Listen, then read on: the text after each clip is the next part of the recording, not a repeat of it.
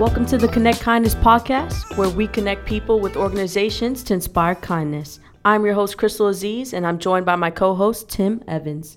Thank you so much for joining us on the Connect Kindness podcast. This is our first episode of 2020.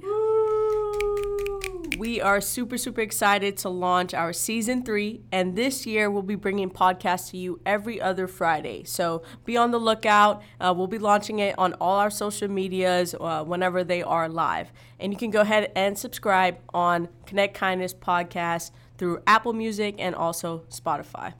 We are so excited to have our first interview with Troy Reinhardt, the Senior Vice President of Smile Train. And let's just say it was not an easy podcast to record because the fire alarm went off, the mics cut off. But Troy came through and we had an amazing interview with him. Their mission is to provide training, funding, and resources to empower the local medical professionals in 90 plus countries to provide 100% free cleft repair surgeries. How amazing. Their model is based on true sustainability, and Smile Train is raising the standards of cleft care and safety. Troy shares with us the founding story of Smile Train, as well as opens up to us about his remarkable 18 year journey with the organization. We discuss the impact that Smile Train is having worldwide and the process for helping a child with cleft lip and or palate. It was a pleasure interviewing Troy and learning more about Smile Train. So without further ado, this is our interview with Troy Reinhardt, the Senior Vice President of Smile Train. Thank you so much for joining us on the Connect Kindness podcast. Troy, can you share with our listeners what is Smile Train and what needs do you guys serve? Sure. Smile Train is an international children's charity. Our focus is um, on children born with cleft lip and cleft palate. So, like I said, we're a global charity operating in over 90 countries we're serving. And basically, our mission is to make sure that every child born with cleft has care for it. So how we do this is we actually empower local surgeons in their own communities. So for instance, if we're looking at India, we would set up partnerships with local surgeons there. And then what we would do is provide the funding and training needed to make sure that these children are helped. So we're available 365 days out of the year, and we've been around for 20 years. And since then, we've already helped 1.5 million children with surgery.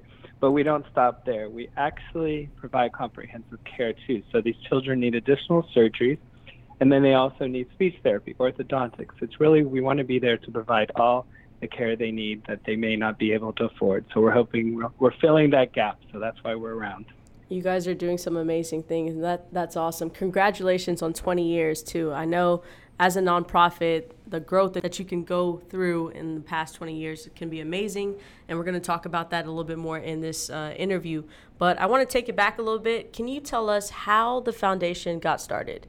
Sure, yeah. So, our founder, Charles Wang, who unfortunately we lost about a year ago, he had founded us. And really, he built it off the Chinese proverb you give a man the fish, you feed him for a day, but you teach a man the fish and you feed him for a lifetime he was a businessman in the in the technology world, so he always looked at ways to do things more efficiently. And really, what what had happened was he had seen the old mission models where you fly in doctors, and he realized those were not cost efficient and they were not sustainable because they're going in for two weeks, helping what they can do, and then they're back out. So he was like, how can we make this sustainable? So 20 years ago, he piloted a program in China. We tested it there, and we, what we realized very soon that there were skilled plastic surgeons doing this care every day. Really, what we didn't have were the funds and sometimes additional training. So, by Smile Train providing that, he was able to kind of create this model. And like I said, 20 years ago, when I came in the organization about 18 years ago, we were in about 23 countries at that time, and like I said, we're in about 90 countries. And I think we had operated on our 10,000th patient, and now we're at 1.5 million. So we were able to show that we could scale this, and his dream and vision came true. Wow, that is amazing. So you've been with the uh, organization for 18 years. That is awesome. How did you get involved with Smile Train, and how um, has your journey been with the organization?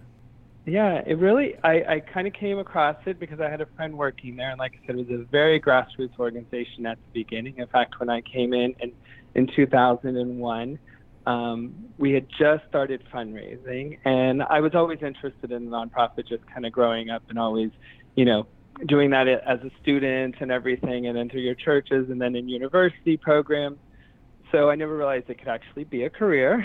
and then soon after that, kind of coming in there, I actually started from the ground up answering phones and and from now, 18 years later, I'm Senior Vice President of Global Fundraising and Relations, overseeing um, some, you know, massive fundraising wow. initiatives that are going over um, all over the world. So the journey's been great for me professionally. But the one good thing about Smile Train, which I've remained there so long because everybody asks me that question, is you know, it, we, we grow, we test things, we, we like to see entrepreneurial things, we invest in technology, and even though we're, we're a nonprofit, we make sure that we spend all the dollars efficiently because it is, you know, our supporters, our the public that is giving to us.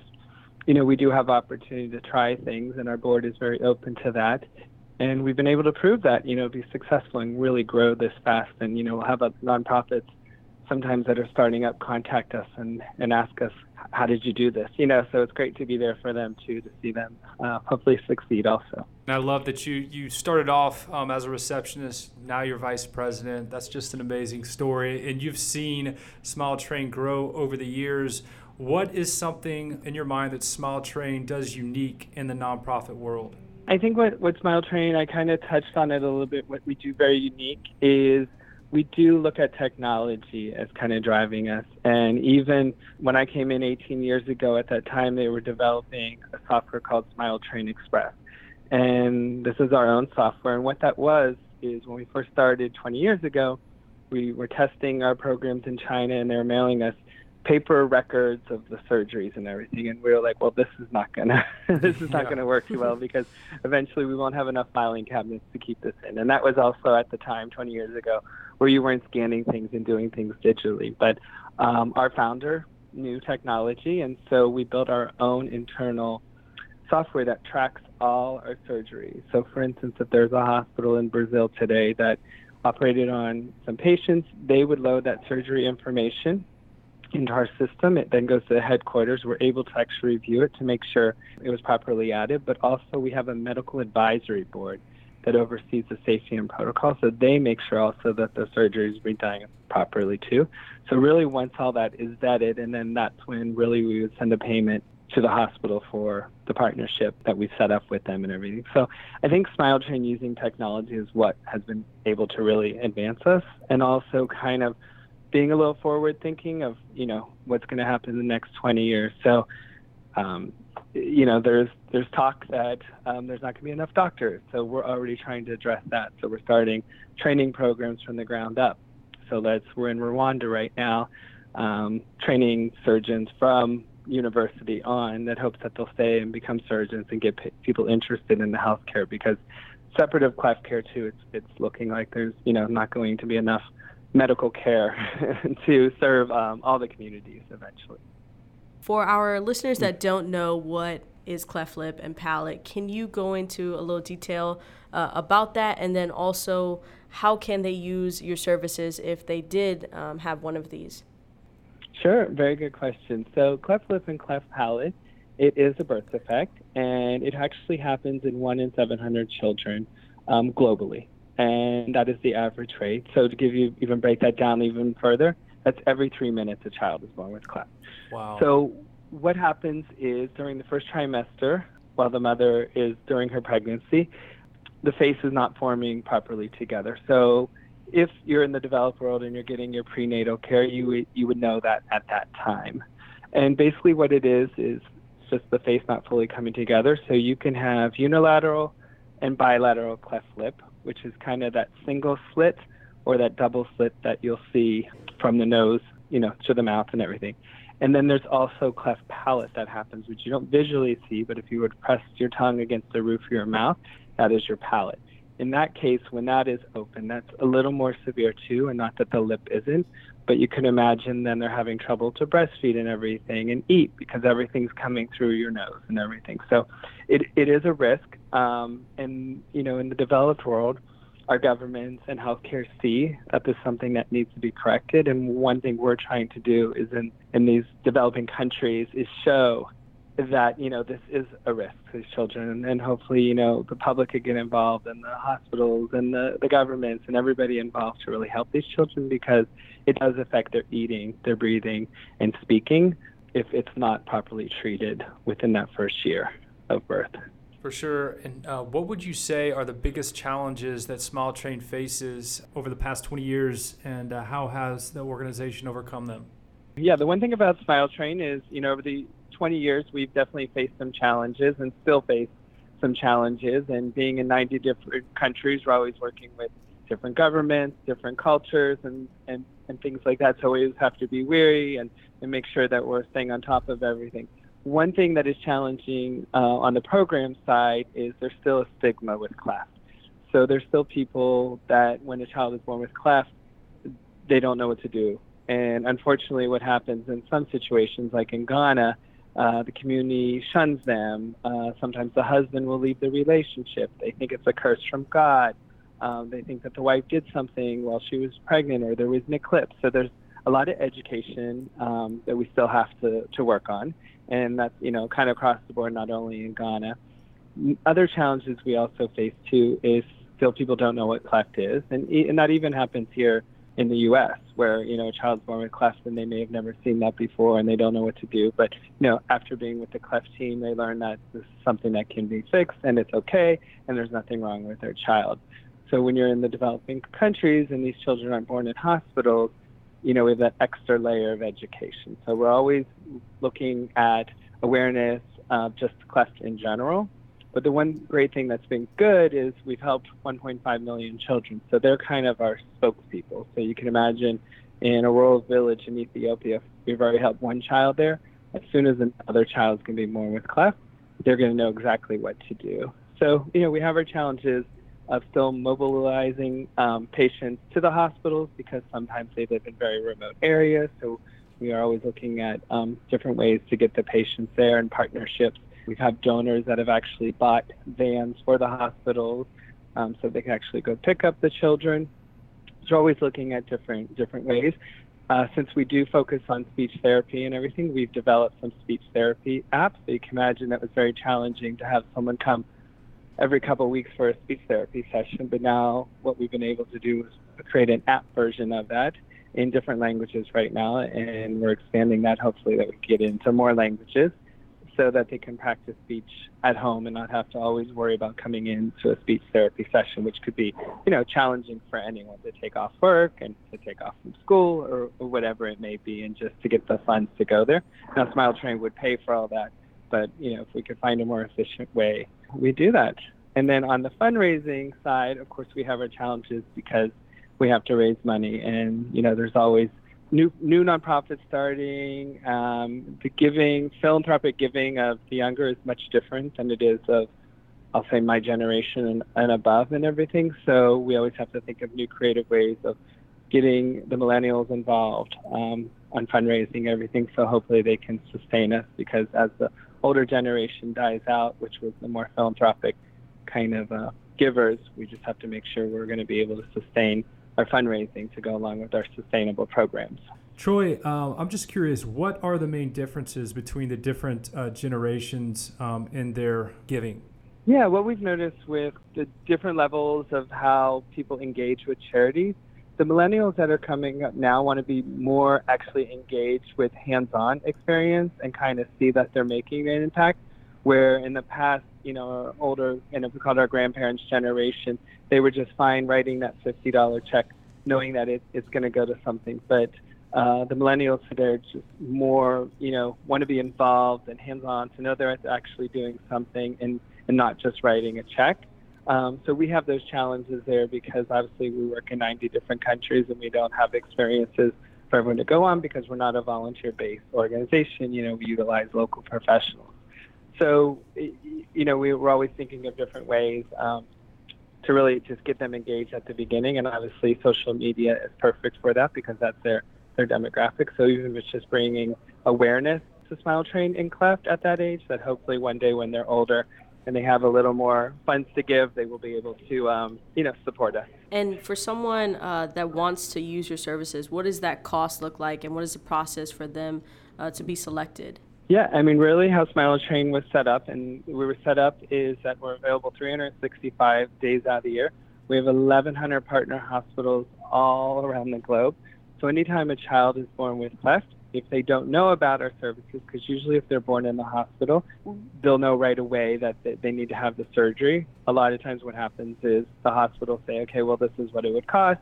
And of course, the patient may say, I don't have that type of money. And they say, don't worry, we have a great program here, Smile Train, that will subsidize all the costs and pay for everything. And then, of course, they're very happy, you know in the case that they didn't know about the program, and that's why we do put a lot of uh, money into awareness and everything in these villages and remote areas to make sure they know. They really just contact the, the local hospital, and a lot of times, because we've been around for so long, even if that hospital isn't doing the services, they know to direct them to where uh, where we are.